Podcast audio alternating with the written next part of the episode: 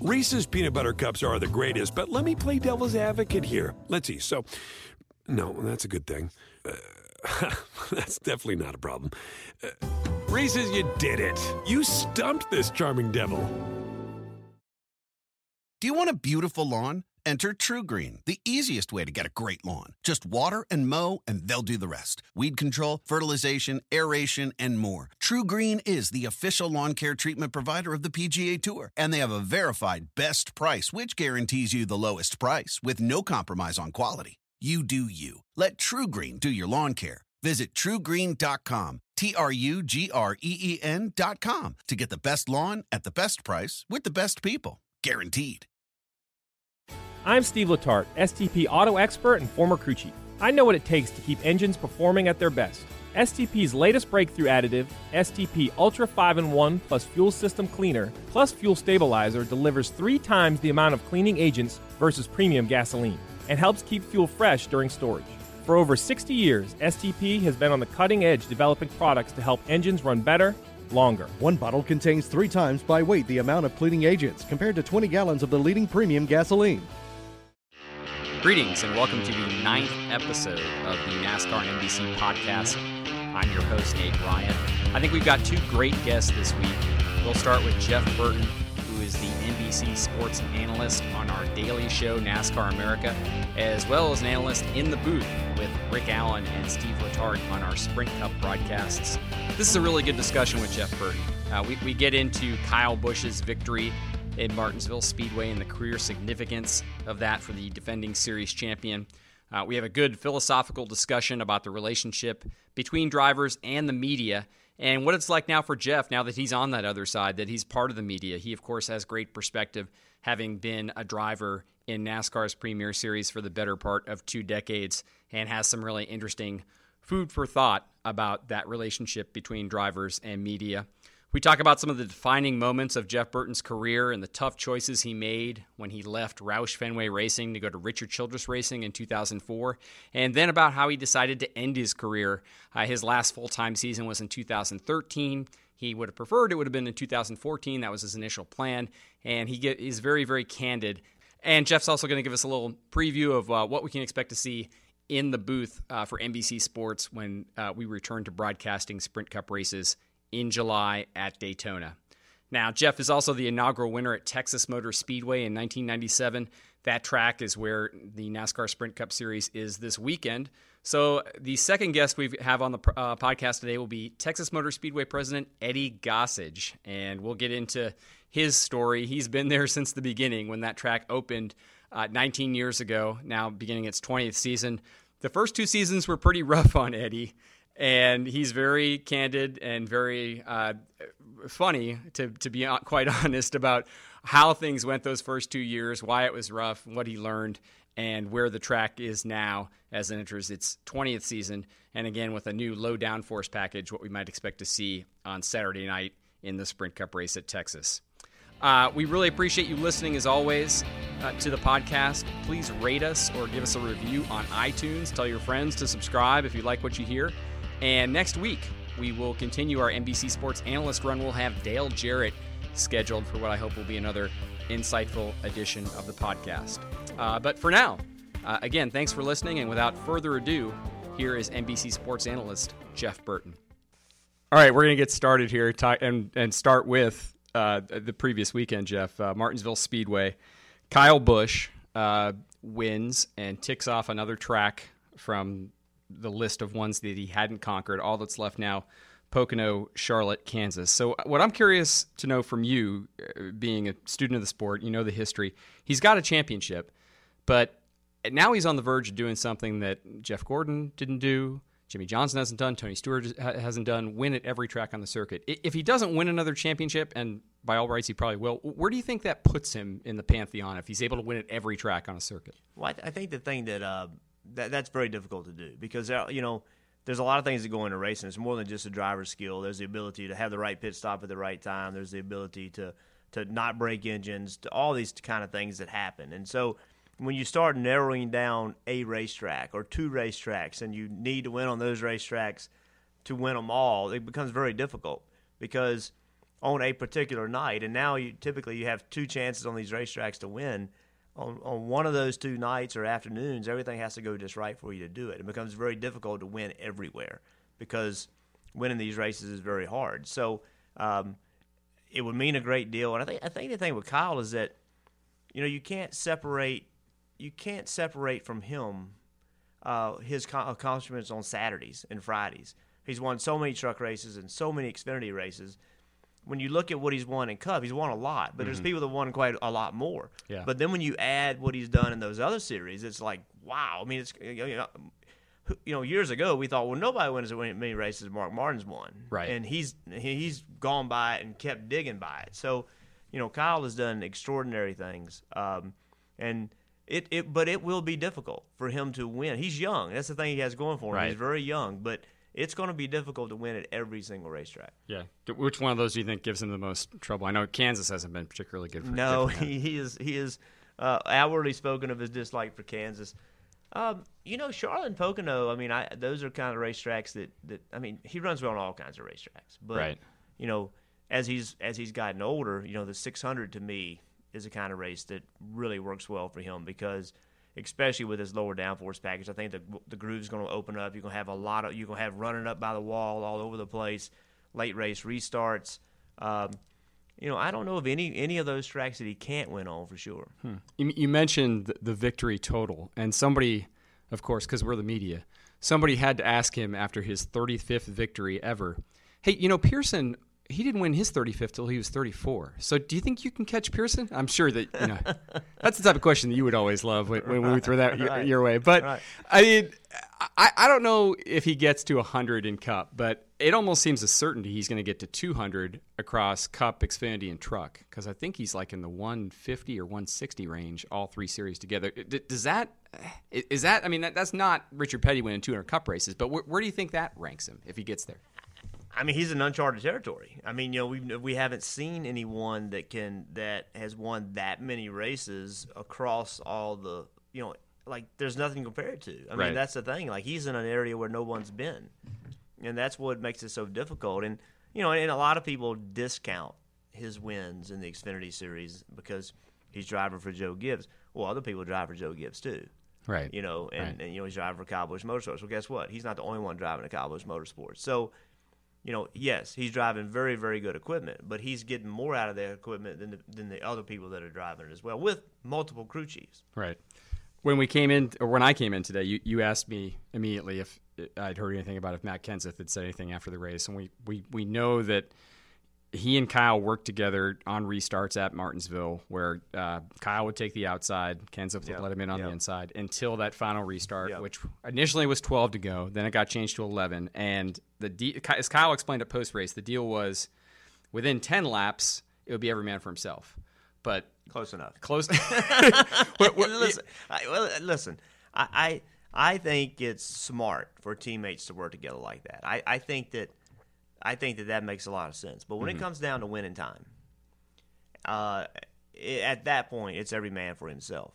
And if you go back and you watch, and it, it kind of got, it was interesting. There was a really good battle for the lead, but there were so many battles in the field that it was hard to focus on just the battle for the lead. But if you go back and focus on the battle for the lead when that last caution came out, Matt had caught him. Mm-hmm. And Matt was putting an extraordinary amount of pressure on him to the point where Matt may win. May, Matt may win this race. So if you're Kyle Busch, whether he's your teammate or not, you have to look at that and say, do I want to get him? And do I want to give him an opportunity to start and you know getting right behind me when he just exhibited that he's probably faster than me? Right. And it's so at some point you have to be selfish. You right. have to be about you and your team. And and that's what's so hard about teammates is that teammates get mad at each other because they expect more from each other. But when it, but you have to remember what would you have done, right? If you were the one, you know what I mean. So the reason that I, that I asked that question to you is because I was curious what was said over the radios. You know, what was the what was the conversation? What was Matt's attitude? Because to be honest, I was more concerned about Matt's mental well-being because if right. you I mean right. if you go back and you if you go back into last year and then mm-hmm. you follow his this year, my goodness. I mean, there- it's like, I mean, they can put their shoes on, but they can't tie them. I mean, you know, it's they just Right. can't seem to, to to finish a race off, and and I mean, you it's it. I've talked to him about it, and, and he's very he was very frustrated after Daytona, and he was he's very frustrated after another race that had problems. But you know, and you say to yourself, you keep saying to yourself, "We're running good. As long as we're running good, it's going to work out." But at some point, it's like, "Good lord, what I mean, what do we got to do to change this?" Because they finished fifteenth, Right. and and if you go back, you know, Matt never ran well at Martinsville. I mean, self-proclaimed, he was awful at Martinsville in the road courses, right? But since he's joined, joined Joe Gibbs, he's been really good at road courses and and Martinsville, and now he has a shot to win the race, and they finished 15th. And on top of that, I think Matt could step back and say, you know, I understand what Kyle's situation, but at the same time, your teammate didn't work with you Right. on top of everything else is, that has happened, you know, at some point, it, the water boils over the pot. Uh, This was exactly my, my next question to you. And uh, two things here. One, I should say, Kenseth did give a brief quote to Toyota that didn't really talk about the final restart. But Sure. Typical Kenseth, classy. Hey, it didn't work out. Uh, I, I just couldn't hold these guys off at the end, and that's the way it went. Yep. Th- that's what we would expect, of course, you knowing him as well as anybody, uh, more so than me, about Matt. The other thing is, I heard Joe Gibbs in Victory Lane, overheard him talking to somebody, and as much as he was happy for Kyle, you could sense that he he he and he was like, "Man, I'm really happy for Kyle, but oh my God, Matt! I mean, three times this year he might have had the fastest car, and and it's you're right. It's it's not just that they're not closing it out. It's 15th at Martinsville with a top five car. Daytona, Right. they finished what 17th when they could have won, and that's got to eat at you a little bit, right? That you're well, just no giving question. away points. And, and and listen, and, and everybody focuses just on wins because that's what we've been taught. We've been told if you win races, you're in the chase. Points still matter, Mm-hmm. and and it's people are going to make this chase by getting in by points. And if you start adding up all the races and all the positions that Matt and his team have given up late in races, it's a lot of positions. It's a lot of points. And Matt and his team is they listen, they believe they can win, okay? But they're also smart enough to know that they need to gain points. And they're also you get to the point and what you know, my concern for that team is you get to the point where you have to go to the racetrack and say, we just need to finish 10th. You know, and you tend to when you're trying to get things back in order, you tend to overcompensate a little bit. Either Right. you try too hard or you settle for a finish that really isn't good enough, or, but for you at that moment, it is. And and either way isn't the attitude you want going to the racetrack. You want to go to the racetrack with the right attitude, with the right goal, with the right mindset. But when it starts piling up on you, it's it's hard to get lined up. Is Kenseth the right driver to go through this because he is so even keeled and able to just handle anything that's thrown at him? Yeah, but you know, Matt is Matt's one of those guys he never forgets. Yeah. You know, and and um, How many times do you think he's rewatched Daytona? Oh, he and, and he and he he just he he rel- relives stuff and he uh you know, but he does have a good perspective. Like he he and I were having a conversation a few weeks ago about a particular driver in another series, and he didn't even know who that was. And I'm like, how do you not know who that is? and he's like, I race and then I play with my kids. You know what I mean? Like, Yeah. like he you know he he has he's gotten to the point in his life where he knows there's something bigger than racing, and some people say that's a bad thing it's a good thing for a motivated, driven driver. Like that. That's why I think Kyle Busch is better today than he was a year ago, because he had everything that he thought mattered to him took taken away. And when he wrecked at Daytona, you know, he got the he he got he saw he saw the evil side. He saw Yeah. you know he saw what can be there, and and so getting that perspective for a guy like Matt and a guy like Kyle that are driven that want to win, that balances their life out a little bit. That puts them that gives them some perspective, and I and I think that's healthy for that kind of driver. Now a driver that already is thinking about you know spending time doesn't want to be at a test those kind that, that guy you know no that it's bad for him. But for a guy like Matt and like Kyle, I think that perspective helps them. Yeah. Well, we uh, we did hear from Kenseth then after the Martinsville race. I, I wanted to ask you about Kyle, who we didn't hear from after an Xfinity race recently at, at Fontana. Uh, you, you were always really good with the media, with, with talking with us, and now you're a member of the media, and, and I, I think that y- you get it as, as well as, as anybody. When you see a driver uh, who has a bad finish decide that he's not going to meet with the media, what, what, what's your take on that? Uh, do they always have an obligation to, to, to speak with us, or should it be allowed or forgiven that when, when they don't want to, that they don't have to? Well, I, I think that I think that first of all, I think that the majority, by far, the majority of the time, the driver should stop and take time. And it it it's not about the media. It's about the fans. Right. The way the fans get the information, the way the, the what the, what makes our sport great is the passion. And if the fa- if when the driver leaves without comment, then either he's really mad and doesn't want to talk. He what, but you don't know, right? Like, so I, it's okay to say I'm pissed off. It's okay to say, you know what? I think that sucks. It's okay to say NASCAR screwed up. It's okay to say that guy that guy wrecked me. That those things are okay. Right. And I think that drivers sometimes have been taught not to say anything bad. It's okay to say something bad. It's how you say it. It's okay to question NASCAR. It's okay to say that guy wrecked me. That's all those things are fine.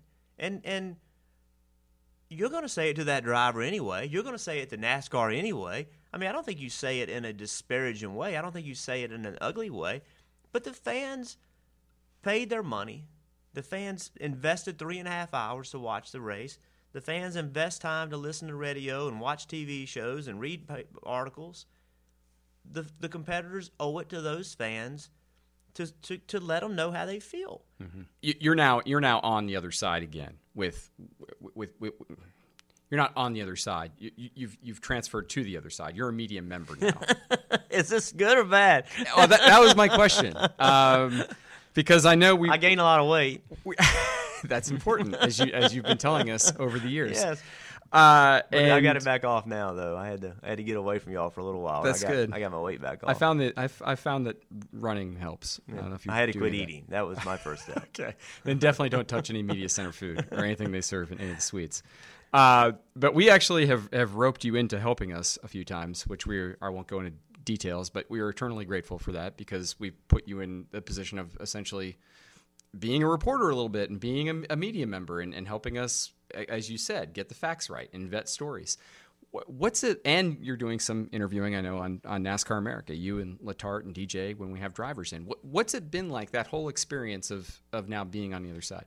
Well, you know, fortunately, I had a transition. You know, I had a, I didn't, I like, I think what Jeff Gordon's doing this year is really difficult. I, I would have been hard for me to get out of the car in November and then be in the booth in February. That would have been hard. I, I was able to be out of the car, run run a few races for for MWR, and then fill in for Tony. And then while I was doing that, I was doing NASCAR America and kind of getting up to speed. And then last year, it was just about TV, and it was just about NASCAR America. And then and so I had this. I've had this transition into it, and and it's. Um, I'm glad I had that time. I mean, I'm glad I had the time to to kind of walk into it. I had to jump head first into it um, and I, have enjoyed it. I the, it's it's the the only thing to me that's been a little difficult is. Um, you know when you say something, the drivers say they don't. They they say they don't watch, right? They watch every minute of every race. They they do when you say something. I can tell you that they disagree with, but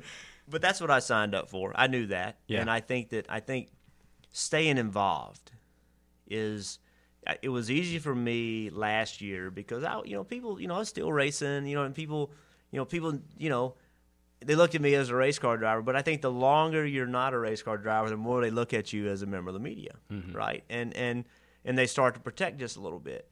But uh, the people that I know, I mean, they'll tell me things and say, "Hey, look, you know, don't don't say this," right? But but you know, they'll tell me the the whole story. The people that I don't know, they I have to learn how to bridge that gap, you know, that relationship. When you raced, like to be honest with you, it, it, I didn't really care if that guy that I was racing with liked me or not. I wanted him to respect me, but we didn't have to go to dinner, right? Like I didn't.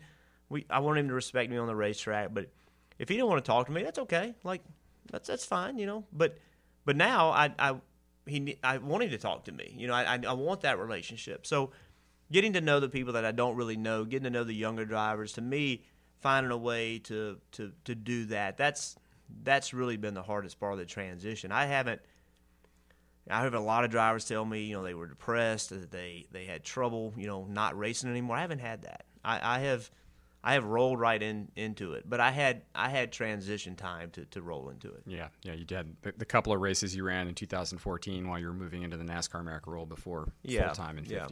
15. Do, do you stay in the motorhome lot then? To, to ma- you talked about So maintaining s- those relationships. Yeah, so I think it's important. I think it's important to, to stay at the racetrack some. I think it's important to stay in the hotel some. I, I so I that's what I do. I kind of mix it up. You know, I like to be number one. I like the racetrack. I like being at the racetrack, and and you know I'm comfortable there. I, I know everyone there. I'm I so I like being there. Number one, um, I think you know I think more happens in the motorhome lot than people realize. You know, it's there. That is a great place to spend time with people. And I'm not talking about sitting down with someone doing an interview. I'm just talking about sitting outside the motorhome having a beer with somebody, Right. Just, just what you know, that kind of thing, just to get to know people. And that's you're not going to do that in the garage. That's not happening in the garage. But, but on a Friday night at Texas Motor Speedway, you could sit down with somebody and and talk about football. You know, talk about whatever. You don't have to even talk about racing, just to get to know people. you you obviously know the the current establishment as it may be. You know, Kenseth, Jimmie Johnson, Tony Stewart, guys who have been around, Dale Earnhardt Jr., Kevin Harvick. But there's a younger guard, and generation generationally, another generation really. Kyle Yep. Larson, Ryan Blaney. Uh, Austin Dillon. I know you know a guy like Dillon, but but these other guys like Larson and Blaney, uh, uh, do you? Well, is- some of them I know because I watched them racing True, before yeah. before other people knew who they were. You know, Right. like I watched I watched Blaney race when he was 13 years old.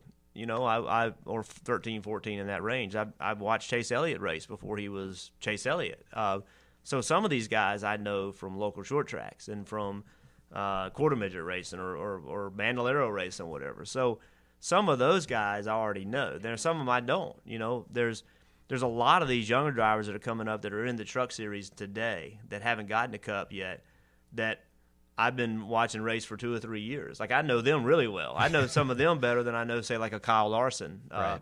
but uh, because of my son's racing, I've been at a lot of the same racetracks that a lot of these younger guys have been at. And and uh, Harrison started younger than they were, but then you know Harrison hangs out with Jeb sometimes. Well, Jeb hangs out with all those guys, so I got to get Harrison because he's not supposed to be out that late, right? And so so. I know some of them because they've got my kid in trouble a few times. so the generation gap doesn't really matter because you're the dad who who has dealt with. Well, they think I'm old. I mean, they think I'm old for sure. But Nice. Um, you you mentioned about making that transition. I know you've discussed this before, probably three years ago or, or so when you first made the announcement you were going to move to NBC Sports. But h- how do you know? How did you know? Because a lot of drivers wrestle with this. I didn't. I, I, I uh, you know, uh, it, it, it, the way all, the way the whole thing worked, to where I- I was, I was needing to look at what my other opportunities were, was just the way things happened at RCR. It, it just everything presented itself. You know, the, the, the Ryan Newman, they had a driver there that was more, that was plenty capable of coming in. They had funding to, to make the program whole. There were a lot of things. At the same time, I had an opportunity to, to start with NBC and, and do NASCAR America. Um, everything just kind of presented itself. It wasn't like I said, "Okay, it's time." It it it all everything just happened, and when it, when all the evidence started piling up, then it was like I mean I, I Sam Flood and I had a conversation, and he's like, "Can you can you do stuff in 2000 and um, I'll get my years confused now. Can you do stuff in 2014?" And I'm like, "No." You know, because to be honest with you, that was going to be my last full year. I to that the the the original plan was for 2014. I was going to say in the in the spring of 2014, hey, or sometime, this is my last year. That I had already told Richard Childress, I had told Caterpillar, like 2014. I'm sorry, 2014. Um, that was going to be that was to be it Right. and Caterpillar knew it. Richard Childress knew it. Um, I hadn't. My wife knew it. I hadn't told anybody else, but that was the plan, and that got that got moved forward by a year. Yeah. And some of that, I some of that I greatly regret. Some of that, I, I had a plan and I wanted, I wanted it all to happen the way I wanted it to happen. I wasn't looking for a farewell tour. No, I wasn't no. looking for that crap. I was I was just wanting to. Um, You wanted to go out on your own terms, essentially. yeah, I wanted to go out on my own terms, and I and I wanted to go. I wanted to go and feel what it was like um, knowing you were at Martinsville for the last time, right? Like, Yeah. and it, because I just you you lose the appreciation of things, you know. But when you go back and you're like, I mean, I'll never forget. I, I you know one of the things in my career that stands out was it was Mark Martin's last race at Homestead. And on that same day, it was potentially my last race, but I didn't know, you know. And I went down before the race to see him, and and I mean, I'm not. I started crying, Wow. and and um, walking back to my car, I, I mean, I couldn't help it. I mean, you know, I, I knew how hard he had worked. I knew the things we had done together. I and I didn't know what my I didn't know what was happening with me. You know what I mean? And it was. I wanted to I wanted to experience what he was experiencing. You know, saying, "Hey, okay, this is my." You know, I wanted to experience that. Um, but having said that, I I am I'm not complaining. Like in a perfect world, that's how it would have laid out. But the way everything happened, and I'm a pretty analytical. It everything just made sense to do it when it happened. It just made more sense Right. even though emotionally it wasn't what I wanted. Uh, from a from a every in best case for everybody, it was the right thing to do. It helped Richard Childress Racing. It it helped me get into the flow with NBC. I think it helped NBC because you know now they had a guy that had time to talk about stuff that I wouldn't have had time to talk about. Steve didn't have time to talk about it because he was doing his thing. So it just made sense to do it at that time. But your reasoning makes perfect sense as well for wanting to do it on your own terms and have that feeling because I, I saw it last year. Everybody saw it with Jeff Gordon, where he he he downplayed the farewell tour. He wasn't doing the you know present a rocking chair to me at every racetrack, but he did embrace it, and you could tell that he he was appreciative uh, in a in probably a different way that, than if he hadn't known. Yeah, and, and, and, and hear this too. There were some places that I could still win on. Mm-hmm. Like I knew, I knew, and I think my team would tell you too that like I could still win at New Hampshire. I could still win at Martinsville. I could still win at Phoenix. I could win at Charlotte. There were some racetracks that that for some reason I got to where I couldn't. I don't know. To this day, I don't know why. That I that I just. I mean, facts are facts, right? I wasn't able to win on for whatever reason, and and I don't know why.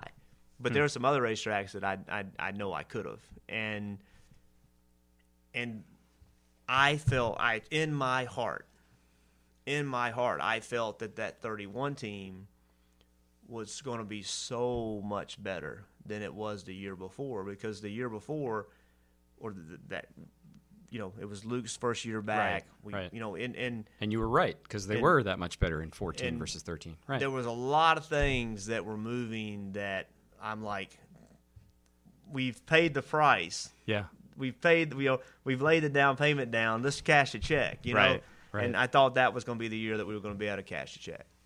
That's funny because I remember vividly. I used to work for those who don't know. I used to work for the Richmond Times Dispatch. So at the time, I was a Virginia guy, and I was covering a Virginia driver. And I remember you distinctly you saying that um, about when you left Roush Fenway to go to Richard Childress Racing, and and Carl Edwards stepped into what was then the '99 team, and and you said, "I knew this is a team that's about to get good." Yeah, and you can ask Carl today. I told Carl. Yeah. Like I called Carl, but I called Carl and I said, look, I think I called him before before Jack Roush called him. Yeah. And I said, look, this thing's gonna go down, and like, you need to, you. This is a good race team. This I know we haven't performed, but if you look at what we've done the last month, and if you look at what has happened to get us to where we are today, you're going to be stepping into a really good race team, and and that's the same thing I knew about the 31. You when you are when most teams, okay, the 48 has defied logic, uh, but most teams in football, basketball, baseball, and in racing, they go through periods where they're rebuilding, where they're getting better, where they're not as good as they need to be, and so then they make changes. The good organizations make changes, and then they get better, and and that's that's what was happening in both of those situations. Like it, I, I knew it was getting better. There was no doubt in my mind it was getting better. The question is, can you wait long enough? You know, will the can the sponsors hold out? Will the owner hold out? And that's what happens with so many young drivers is you go and you have a few bad years, and they're like, well, eh, you know, they don't have patience anymore. Right. If you just hold out, you know what I mean. You got to cut. You got to, you know, you got to cut at some point. Right. But it's those are difficult decisions. So then, what's it like for you to watch? Stepping away from the 31 the next year, Ryan Newman finishes second in the championship to Kevin Harvick in 2014. Carl Edwards in 05 has this breakout year. I think he won six the- times the- and finishes second in points Yeah. as well. when when um so I'm sitting in my office at my house with Russell Branham and my wife and I've got I've just hung up the phone with Richard Childress and now I've got to make a call. What do I do? Do I do I call Jeff Smith at Roush Racing and say I'm not coming back, or do I call uh, Richard Childress and say I'm going to stay at Roush? Okay, and I looked at both of them and I said I want to tell y'all right now that we're going to get our ass handed to us next year. Jeez. if you if the two of you won't stay off my ass as as we are getting beat to death next year, I'm not going to do this because that's what's going to happen. We it is going to take a year, 18 months to get the program in RCR at least at least that long turned around. And I've been telling you guys, I know y'all been complaining because we're running like crap and I haven't been happy, but I am telling you they are going to stomp us in the ground. And don't come to me in June. Yep. I don't want to hear it. We're I'm doing this and I'm fully committed and we're I'm going to ignore what the 99 does. I'm going to be happy for some of them, right? When they do well because I've been in the battle with them. But don't don't look at me after a race and say we made the wrong decision. If I make this decision, you got to all be fully 100% behind me. They both said yes, I'm fully behind you. And then within two weeks, they both were they both backed out on me. But, but they're You both tried. like, "Oh, you sure we did the right thing?" And I'm like, "I told you, don't say it." So, but ultimately, ultimately, with the 31 car, we started Right. beating the 99. You know, Right. we we put. You look at what we did. We put all those cars in a chase.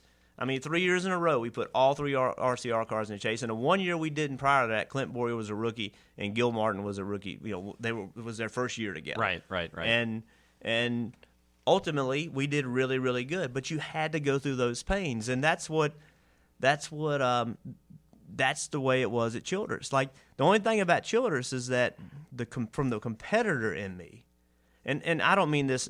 I wanted the 31 to do well. Okay, the same way I I wanted the 99 to do well. Okay, I didn't I didn't want to do better than me, but now the 31 was doing it, and I couldn't do anything to say.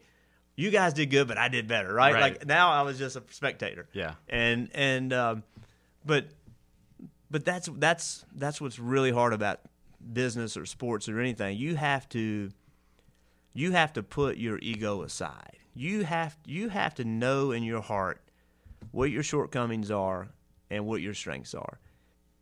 And if you try to compare every single everything, you will drive yourself crazy. Right. And and I was I was I was proud of my career. I was there's certainly some things I was disappointed about as well, but when I, when I walked away from the 31, it wasn't like it, it it was different because when I went to the 31, I knew we were building something. When I went to the when I went and left the 31, that meant now I'm building the next Yeah, phase of that my was the career. end of a chapter. Right, right.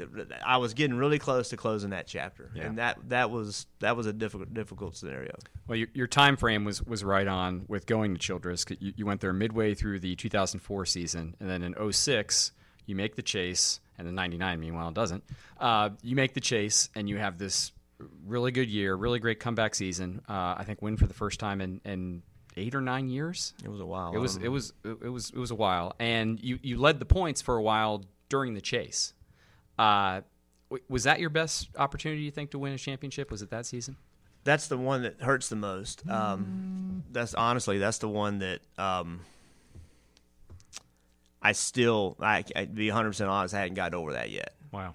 because we we um, you know we went to Martinsville with a pretty good lead, and we broke a motor, and I mean there's only like four races left or something, and I, and we weren't point racing our way into it. I mean, we'd won a race. We, we were running really well. Won Dover. I think he led a good part of Charlotte. Yeah. Had Jimmie on the ropes after the way they opened that Yep. chase. Yeah. And we went to Martinsville and broke a motor. And left there, uh, third in points, still feeling like okay, we're okay. And then went the next week and blew a right front tire, and you know it it. There were some years at Roush. There was a couple years at Roush. Like the year I finished third, you go back and look at the number of times we broke. Like that was, and you know, to be honest with you, same with Mark Martin. You look at the years, look at the number of times Mark broke, had had mechanical issues. Um, those those two years are years that I wish I had back, and and and because you know the, it was right there, and and but in no way am I saying that I feel like I'm a victim. You know what I mean? Because there were things that I could have done in races that would have helped us as well. But but those two years, especially the one at RCR, I mean, I, I honestly that kind of for whatever reason that kind of sucked the life out of us. Like we never after that year, it never came back. Um, I will say when when when when Todd Berrier was my crew chief, we my God, were we fast? I mean, we were cr- stupid fast and couldn't win a race. You know, we'd have a stupid pit stop, or we'd have a, you know, I'd do something stupid, or we'd have a bad pit call, or I mean, we couldn't win a damn race. I mean, we would, we would, we had a great year, but could not win a race, and and uh, that was that was a frustrating year as well. Yeah. So you, you transition, as you said, though, into the next chapter, and uh, I know you have a competitive side, but uh, I've seen that competitive side still a little bit on the NASCAR America side because I, I know you've been a little bit more involved with the show this year. There, we, we've seen you a little bit more on the program, and I, I was on a call where you, you almost sounded. I, I obviously I was never in your team meetings. But I, I may have heard like the, the pep talk Jeff Burton side, like of kind of bringing everybody together and like, hey, let's let's think about ways we can do things better and, and make the show better. Um, are, are there things you, you take from that competitive side that, that you use on the I, TV side? I am who I am because of the experiences that I had, and Yeah. most of my experiences have been around motorsports, and and so right, wrong, or indifferent, you know, I am the person I am because of what I've been around, and um, obviously I've tried to take the good and use that and try to learn from the bad because there's been a lot of bad I've been around too, but but I I want I I am a very competitive person. I and I want um I want everybody on our team to be competitive people. You know what I mean? I I, I can't and this no disrespect to anybody, but I want us to have the best TV show. You know, I want us to have the best TV broadcast. And that in no way means that I want someone, you know, I want our competitor, or I don't even know if we call them a competitor, that we want our our uh you know the people that do the first half of the year to do poorly. I don't. I want them to do. I want them to be great. I want their broadcast to be great because guess what? I watch it too. You know what I mean? And I just want us to be better. Yeah. and and I don't think there's anything wrong with that. I think they want the same thing. I mean that and that's good. That if if they want to be better than us and we want to be better than them, then the winners are the fans, right? I mean Right. that's ultimately that's that's the way it is. So. I mean, I I uh, I like competition. I think competition brings out the best in people. I also think it brings out the worst in people. And and you have to you have to have a set of values and morals that you're not going to change. You know, when you when it's competitive because it's easy to not do the right thing. Uh, but but ultimately, I think I think competition is good for us. July is, is still a ways away, but have you started talking or thinking about like what we might see that might be different in the booth this year? What you want to do that's different? Yeah, I think you know. I think for me, I think I think it's um, I think the thing that uh, we've talked a lot about, but maybe not done as well as we should have, is you know, it's supposed to be fun, and you know, when when when you're watching a race, it's just about you and a bunch of buddies sitting around watching a race, right? And that's how the broadcast should come apart. You know, come out. It should be, you know, it. I know part of it has to be formal, and we got to wear ties, and I get that, but but you know it's fun right? Yeah, like it's yeah. let's just let's let's don't worry about saying the perfect thing and all that. Let's just have fun. Let's have a good time. Bring the information to the fans. Uh, let fans know something that they may not have known um, you know and, and and have a good time. I mean if if if and and we did have a good i i had a great time last year. Last year was um, last year was one of the most fun times i've had since i started traveling racing and that's saying a lot because I've been traveling racing for a, a really long time. So I had a great time last. It was we had a good group of people. Everybody's fun to be around. Uh, you know, it, it's a it is a really fun group of people, and I enjoyed it. And but I think that in our second year, I think we can be more relaxed. I think, you know, Steve and I both, you know, we can relax a little more. We know what's going to happen. We know how it works. I think we can relax a little more, and I think that'll come through in a better broadcast. just- Uh, Rick's done it forever. You know, he's Right. he's he's he's relaxed anyway. But I think Steve and I can relax a little more. Just come naturally from being year two. Yeah, and I, you know, I think too. I think when you when we first started, it was we. I think we felt like we had to do everything right. Okay, and that's good. But at the same time, we're not curing world hunger. you know, we're talking about sports, right? And and we have to keep a perspective of.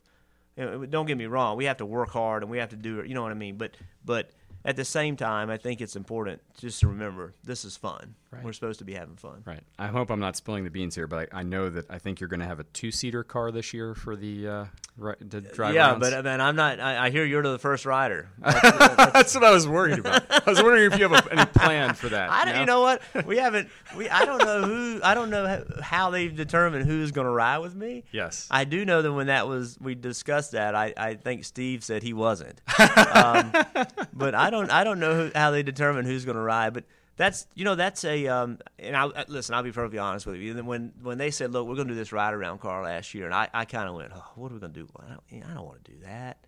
Like, what? Why, why are we going to do that?" Yeah. But then after two weeks of doing it, um, I started getting all these responses with social media about, uh, wow, I'm really glad you're doing that because we've done it differently than it's been done in the past. You know what I mean? Like we don't just get in the car and go around the car. We don't get in the car and go around the track fast. Like we don't need to do that. People, we you can see that on Sunday, right? We don't need to do that. What we do is like we'll stop on the racetrack and show show the fans a perspective they can't see unless they're in a car. We'll do some some things like that. We show them, you know, pit road, how pit road works, and because pit road's so different from one racetrack to the other. There's some things we do differently. We just don't get in the car and say we're in turn one and it's really fast and it's bumpy right here. Like we can see that. All right, we we kind of try to break the specifics of each racetrack down, and and the fans seem to really like it. Yeah, no doubt. And uh, of course, all of that will come July. But I want to wrap up by talking about a track we'll be going to November with NBC. But this this weekend, of course, uh, our uh, partner Fox Sports will have the Texas race.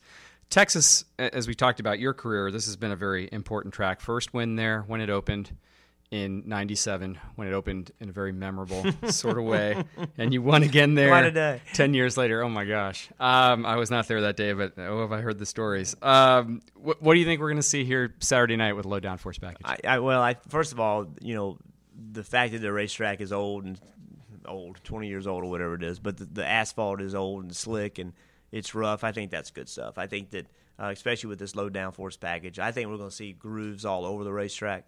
Uh, well, that's one thing we've seen with this package is that it's widened the grooves out. It's made it where you can run in more places, and I think that's a good thing, especially at a place like Texas. So we're going to see people running on the white line. We're going to see them running against the wall. Um, to me, the the mile and a half races have been better this year. You know, it's been more competitive. There's been a lot more passing, and I think we'll continue continue to see that. Uh, you, you mentioned the, the age of the pavement. I- Is Texas? I mean, it hasn't been paved since it opened, uh, you know, 19 years ago. But Well, it's i- been, it- yeah, it's been paid because Oh, it's been it? Reconfigured. Yeah, Okay, the okay. Oh, yeah, yeah, yeah, you're right, Don't you're you right. remember the "Shut Up and Drive" T-shirts they printed? There was that. There was that little thing that happened in the first race where I think everybody crashed, but you, which is how you went. No, I'm just kidding. Obviously, Hey, I, I mean, ever my trophy is still the same. I think like I'll 18 cars crashed on lap one of It that was- first it was race. a- it was big kind of crazy. yeah. But anyway, you you more than earned that win. Uh, not the point. Uh, of course, the point is that like it's always been a tough track, and and they haven't changed it too much since '98. Is it like Atlanta though? I mean, it- Nothing. it's okay. Listen, when, when they built that racetrack, they said we we took a blueprint of Charlotte and we built another Charlotte. Well, somebody doesn't know how to draw Mm-hmm. because it, it I mean it, it not even close. I mean it was it Right. was so far apart. And thank God, right. right? Like like you're gonna build a mile and a half track like somewhere else. Don't do that. I Mm-hmm. mean build something different. And and I know that the racetracks, you know, I know Atlanta and Charlotte, and I mean I know they look the same, but they're nowhere near the same. They're the the you know, turns one and two at at uh, Texas are unique to itself. The entrance to turn one, the way you have to get in the corner, and the way the banking transitions from the straightaway to the corner is the strangest thing in the world. Then in turn, and if you look at Texas, like if you're going down the back straightaway at Texas, and then you look at how the banking increases, it does it really, really late into the corner. That makes turn three really, really difficult. And I'm telling you, they will be with the low downforce package, getting into turn three is going to be really, really important because it's the most important part of that racetrack. If you overdrive turn three at all in Texas, then you miss your marks and now you're done. Mm-hmm. That's going to become even harder with the low downforce package. And what's interesting about Texas, it used to be that the exit of turn two was really, really difficult. Like there was no grip there. The wall would come up quick. And turn four, you just get it on the gas and go. They've flopped.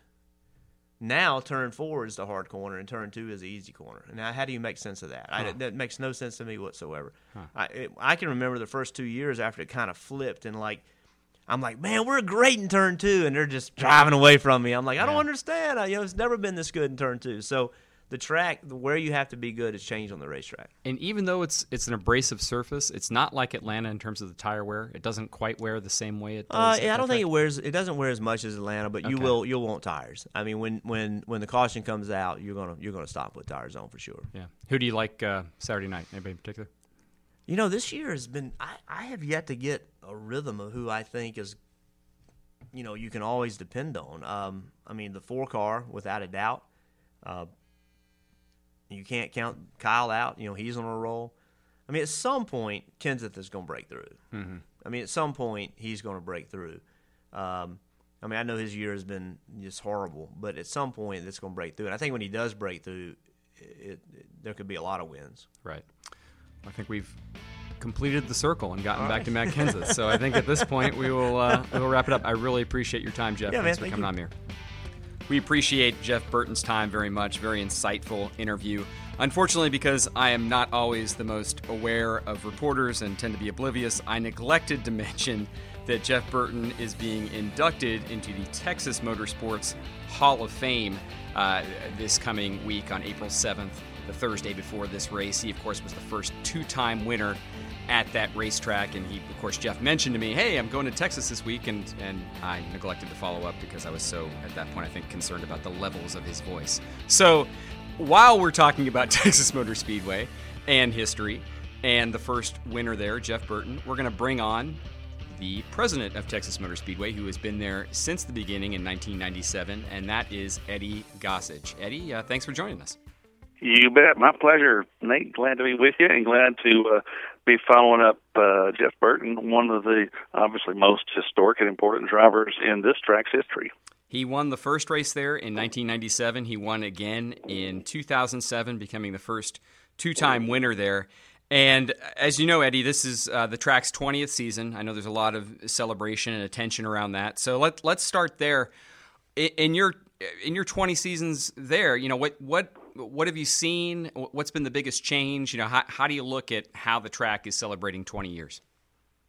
Well, it's it's amazing if you do anything long enough, and uh, how things you know kind of come together. But uh, I hear all the time about from the drivers, uh, man, that's just such a fun racetrack. You know, the asphalt is worn out, which is a, a, you know contrary to popular opinion, that's a compliment from drivers. Uh, and you contrast that to uh, the opening of this place, where obviously it was brand new asphalt, uh, and there were other issues uh, that. Uh, you know, I don't know anybody that said a good thing about the place, and and that was hardly. Uh, it was yeah. I I, I appreciate uh, you and all the other reporters that continue to bring up the early years because I spent tens of thousands of dollars in therapy trying to forget it. Uh, but you know, uh, it was it was a brand new racetrack. The drivers didn't care for the transitions uh, from the straightaway uh, onto and off of the banking. Uh, and on the very first lap, in the very first turn, uh, there was a huge crash. And um, uh, to this day, I'll when I bring it up to Darrell Waltrip that he started it, that he was in the outside line and tried to get down to the bottom of the turn where there wasn't a hole for Darrell to get to, uh, that he started to crash, and that's when he started screaming about the Alamo and all kinds of things. He honestly, when on TV after the crash, went on about the Alamo for a little bit. Uh, so, uh, you know, it was it was not at all the way you want to start. We also had tremendous amounts of rain on uh, Thursday and Friday morning, uh, and the parking lots here weren't complete, so we had to quickly. And I mean, in one day we set up a uh, park and ride program with buses from every place we could rent them from, and had um, bust in fans because you simply couldn't park here. Uh, we bust in about 300,000 people over the course of Saturday and Sunday for the uh, what's now Xfinity and now Sprint Cup races, uh, and and you know it was not pretty at all, but it was everybody was in their seat and everybody got home, and uh, it it wasn't an artistic success, but it was an amazing success because you know there were 200, I think, actually 194,000 people. I mean, there wasn't a seat or a ticket to find anywhere, and they were hanging from the rafters. And you wind up with Jeff Burton uh, winning his very first race, and I wasn't even sure which Burton it was. We walked, in, uh, drove into Victory Lane because I had been so preoccupied with other things. so couldn't remember if Ward was in that first lap crash or not. I don't point. know, I, but I do know that that it was you know first time I've been president of a racetrack. I'm presenting a trophy in Victory Lane for the first time, and they hand me the microphone, uh, and all of a sudden I'm thinking, Ward or Jeff, Jeff or Ward. Yeah, I'm going to say the wrong one, whichever it is, and so I just tried to talk and talk and talk so I could, you know, hopefully it would hit me. And I'm looking all over Jeff's uniform. There's nothing there. His name is not on it anywhere. He's probably the only driver in the field. And finally, Jeff I mean, here's a guy with his first win, but he has the presence of mind to drop his shoulder so I could read it off the top of the car. And uh, so it it was an uh, an interesting little victory lane, and and Jeff was uh, incredibly gracious and kind and professional. Uh, and uh, although although uh, rumor has it, uh, he tells it a little bit differently, but rumor has it that uh, later that night he went back to Victory Lane climbed the fence, which had been locked around Victory Lane, and went in with a screwdriver, and and the the floor, uh, the the uh, ground in Victory Lane, and I think you've seen them, Nate, is made of these Texas pavers that kind of fit together. Yes. Yeah, uh, love it. he took a took a screwdriver and pried one out and took it with him. Huh. So he he he uh, got a big check and and stole a paver from the speedway. So. well, that, that's certainly a great story, and it, it was, you know, despite some of uh, the the incidents that occurred that day, again, many of which weren't your doing in terms of you can't control the weather, you can't control the parking lots. I, I think on balance, when people look back at that race they think uh, you know that was that was quite a memorable beginning in, in many ways. And I don't think people look at it necessarily with a, with a, in, in a completely negative light. Like you said there were a lot of good things that came out of it. But I won't focus too much on that race. How about the second race? Because I know the second race didn't exactly go completely according to plan. Maybe not maybe from a fan perspective it did. And I think you got people in and out of there a, a lot more efficiently but in terms of the racing, I know there were still some misgivings from drivers. What do you remember about the, the, the second race? Well, firstly, you know, we did uh, fix our parking lots because, you know, this part of North Texas is flat. So we went in and did some grading so there was uh, some slope and ditches and whatnot so it would drain better. But we also brought in large stone aggregate rock and uh, covered the entire 1,500 acres, which, to my knowledge, may be the biggest property a Speedway has. You know, all our parking is on it, et cetera. Um, we grew grass back up over it so it looks nice and pretty, uh, and we added some additional paved parking. We now have more uh, parking here than Walt Disney World has, paved parking than Walt Disney World. But we also park on grass, on turf. But the truth is, is right underneath that is rock. So if we ever got, you know, had wet issues again, you could park your car, get in and out, and uh, we don't have any issues like that any longer. But the enduring memory is is uh, just personally for me is um, my uh, my father. This was 1998, and my father, who knows nothing about auto racing, uh, was here, and uh, there were some weepers. Some uh, were uh, we sit and roads all over the country, uh, just little wet spots that come up out of the ground, and uh, there were there were weepers in turn one, and um, drivers were crashing, and so they stopped uh, qualifying. As a matter of fact, and uh, I went down there in turn one, standing on the racetrack, and I'm talking to Rusty Wallace and Mark Martin and Ernie Irvan and a couple of other you know greats, and and we're looking at this, and it's you know Mark even had a tissue paper, a, a, a, Kleenex, and he was dabbing one of these wet spots, and it didn't dampen his Kleenex, but it was enough to cause the car to lose adhesion, and we're sitting there shaking our head, and Mike Helton, NASCAR president, there, and and there are, are blowers, uh, you know, the big uh, heat blowers that use used to dry the track, and um, you know, so to communicate, you're you're really yelling back and forth, but nobody was, you know, having a, a harsh words. It didn't look that way. It looked like we're yelling at each other. We're yelling to be heard, and we decided that we should stop and and you know start based on points, not continue to qualify because we had to figure out what we could do to get this water to go away. I look up and there's my dad standing on the end of pit road, and again he has no reference, and we're walking back down towards the entrance or exit to pit road.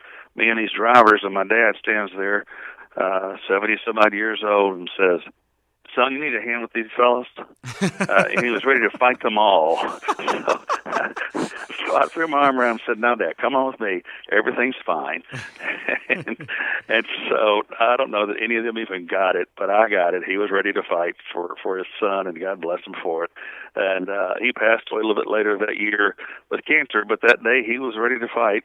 And so that's, that's my memory. yeah. Uh, yeah, really, really was. It's, it's kind of a mixed thing. One of those funny little things that you think about later. But uh, uh, you know, we had to stop, and, and uh, overnight we worked uh, on these spots. It had been rainy, uh, just a really, really wet spring, and uh, we went in, and, and there are ways to address it. We did.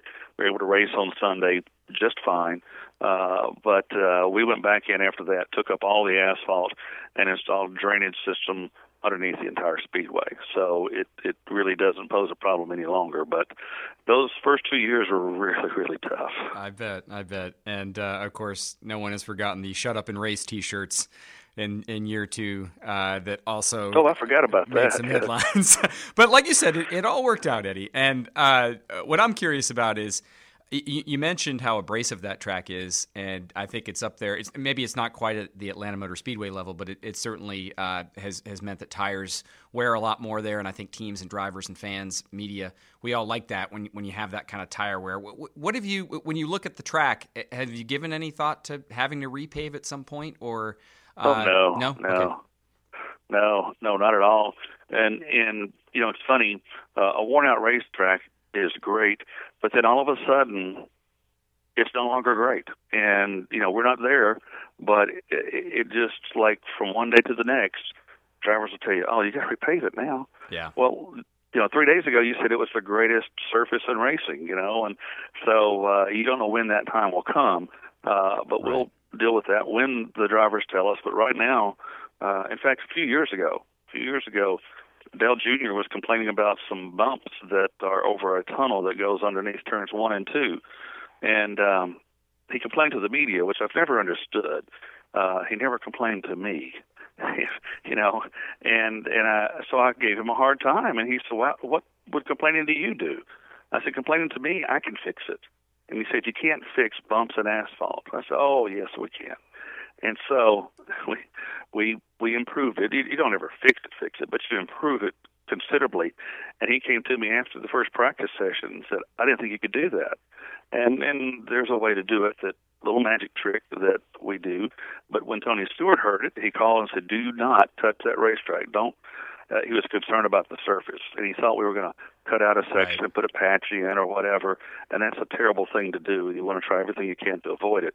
There are ways I know ways to fix to improve asphalt um, without tearing without cutting out a portion, and so it's a little magic trick that you got to have experience and um, you know.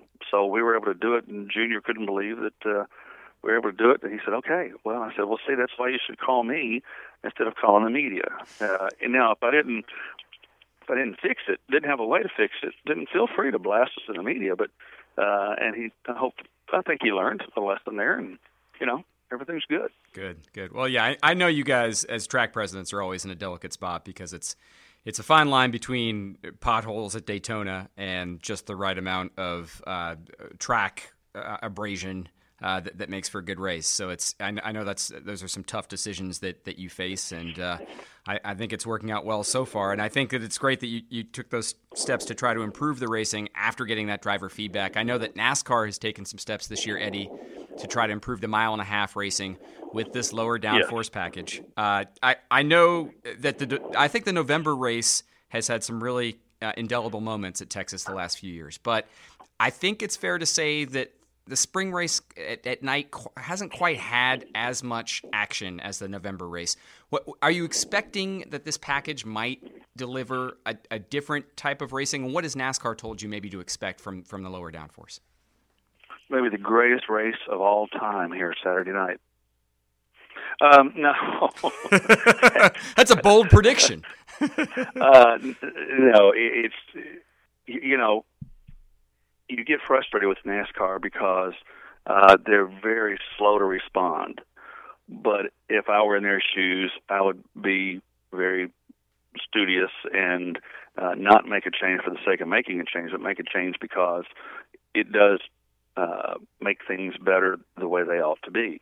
And so that's what we're anticipating Saturday night from talking to NASCAR.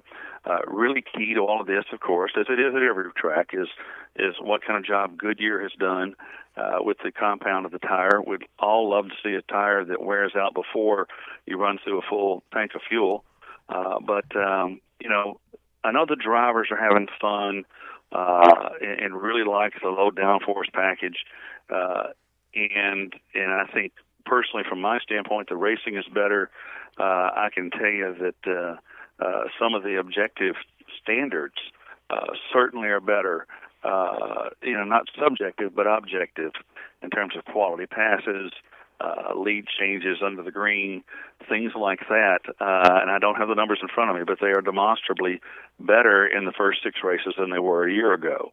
Uh, so those kinds of things uh, make for a better race, obviously. And um, you know that's what we're looking for Saturday night. And you know you applaud NASCAR for making the changes, and and um, you know we're looking forward to, of course, the greatest race of all time Saturday night. and that race, of course, will unfold over the course of 500 miles, like both of your races do annually. I, because I am the objective journalist that I try to be, I, I, I admittedly have worn you out a little bit on this topic and suggested that, in my experience, when I've seen tracks go from 500 to 400 mile races like Pocono, like Fontana, like Dover, I, I think it's had a demonstrable impact on the quality of the racing. So I know you disagree and would like and, and want to keep both your races at, at 500 miles and plan to do so. So I'm going to just give you the opportunity, Eddie. Make your case. Why is 500 miles the right length for for your event? Well, there is no magic to what makes a race better than another race. Um, I can show you 400 mile races that aren't as good as a. Could, there are some tracks that have a 500 mile race and a 400 mile race. You know, two races on their schedule. I can show you some that uh, the 500 mile races are um, objectively. Uh, you know, everybody can say this race is good or that race is good, and every race has just like every ball game. Every race, every ball game has the opportunity, the chance to be close. You know, down to the, the last. Uh, you know, eight seconds, uh, and some crazy play happens, and um, you know, uh, Villanova wins. Uh, you know that kind of thing. Uh, we saw earlier this week in the national championship. It also could have been a blowout, and there's nothing you can do about it. You know, uh, and I'm not necessarily talking about that game Monday night. I'm talking about that's the nature of sports. Um, but we've not seen anything that would indicate that 400 is a magic number that makes it better than 500. Um, there are some cases where people would tell you that that race is better, say, uh, you know, Pocono uh, at 400 miles than it was at 500 miles. uh, but there are some cases where it's not. So there's no that doesn't mean it's magic. Uh, I just know that our fans and those people. I mean, I love the media, um, but the fans are the people that count, uh, and they tell us they don't want less racing. They tell us, in fact, think about where I am. I'm in Texas that they don't understand why we don't have a 601 mile race because everything's better. Uh, everything is bigger in Texas, and uh, I don't. I'm not saying that that was just one cute comment by one person. That's a. Well, consensus is probably strong, but that is a frequent comment that we receive in some of the uh, information that we get back from fans uh, that we reach out and try to get their input on. So uh, there is absolutely, absolutely, unequivocally zero interest in shortening a race here by our fans. And it doesn't matter if a media member wants it shortened or anybody else, because the only people that matter are the fans. We all work for them, and if uh, if it, you know, if they weren't there, neither of us would be here. So uh, we'll listen to the fans. Love you, Nate, but they pay my salary. No offense taken. I appreciate the answer very much, and I'm going to give you uh, one last opportunity here in the interest of again giving you equal time. Uh, I'll let you make your plug for uh, tickets and and this weekend, but I also just want to get your take. Uh, also on how ticket sales maybe have been for this weekend, and there was a, an ISC conference call today in which uh, there was some chatter about whether Tony Stewart and Jeff Gordon had had an impact. Uh, apparently, ISC tracks ticket sales are down about 10% in the second quarter, and, and they pointed to the absence of, of a couple of uh, superstars who had been around for the last 15 years uh, contributing to that. What, what, have, have you seen any impact from that, Eddie, and, and you know, how are sales for this week?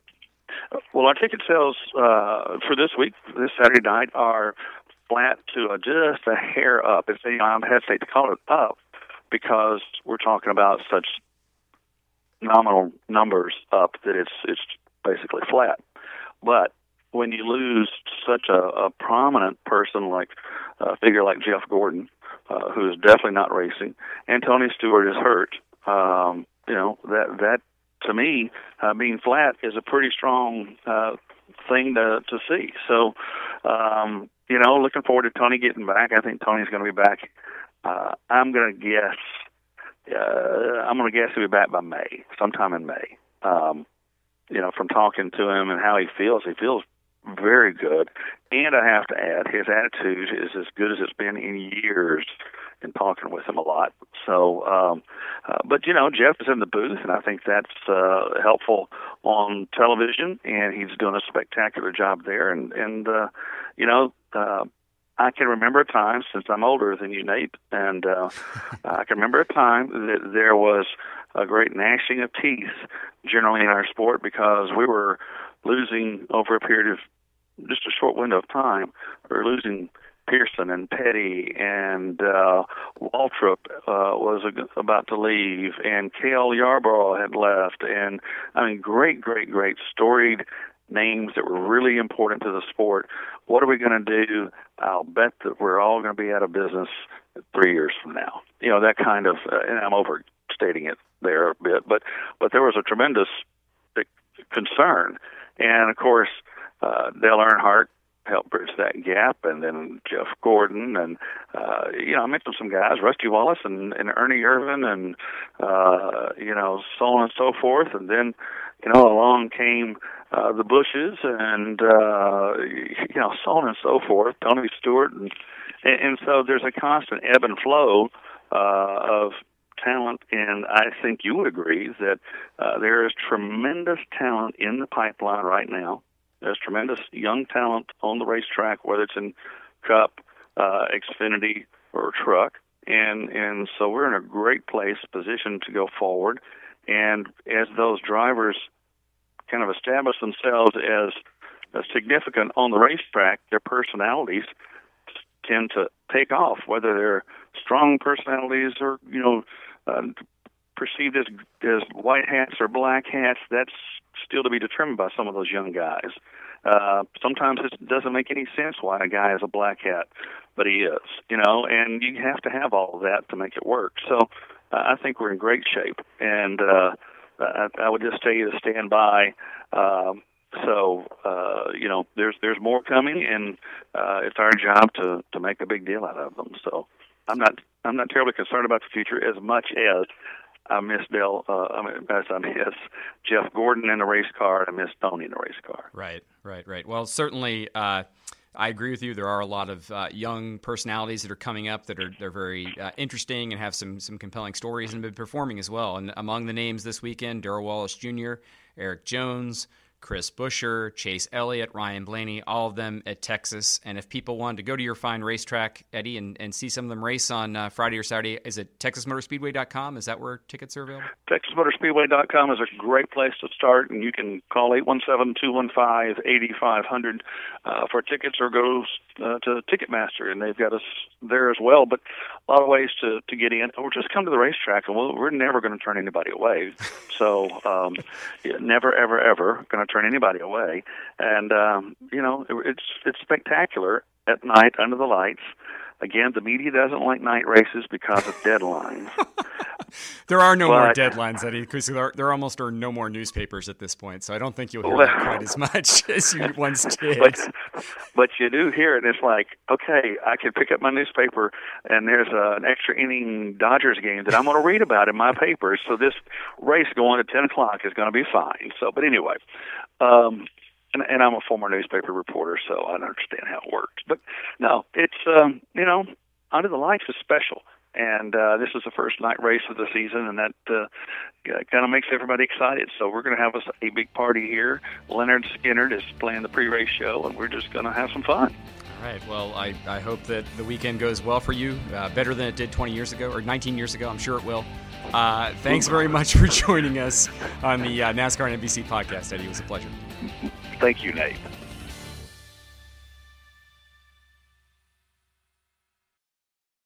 I'm Steve Letarte, STP auto expert and former crew chief. I know what it takes to keep engines performing at their best. STP's latest breakthrough additive, STP Ultra 5 in 1 plus Fuel System Cleaner plus Fuel Stabilizer, delivers three times the amount of cleaning agents versus premium gasoline and helps keep fuel fresh during storage. For over 60 years, STP has been on the cutting edge developing products to help engines run better, longer. One bottle contains three times by weight the amount of cleaning agents compared to 20 gallons of the leading premium gasoline. Reese's peanut butter cups are the greatest, but let me play devil's advocate here. Let's see. So, no, that's a good thing. Uh, that's definitely not a problem. Uh, Reese's, you did it. You stumped this charming devil. When you need mealtime inspiration, it's worth shopping Kroger, where you'll find over 30,000 mouth-watering choices that excite your inner foodie. And no matter what tasty choice you make, you'll enjoy our everyday low prices, plus extra ways to save, like digital coupons worth over $600 each week. You can also save up to $1 off per gallon at the pump with fuel points. More savings and more inspiring flavors make shopping Kroger worth it every time. Kroger, fresh for everyone. Fuel restrictions apply.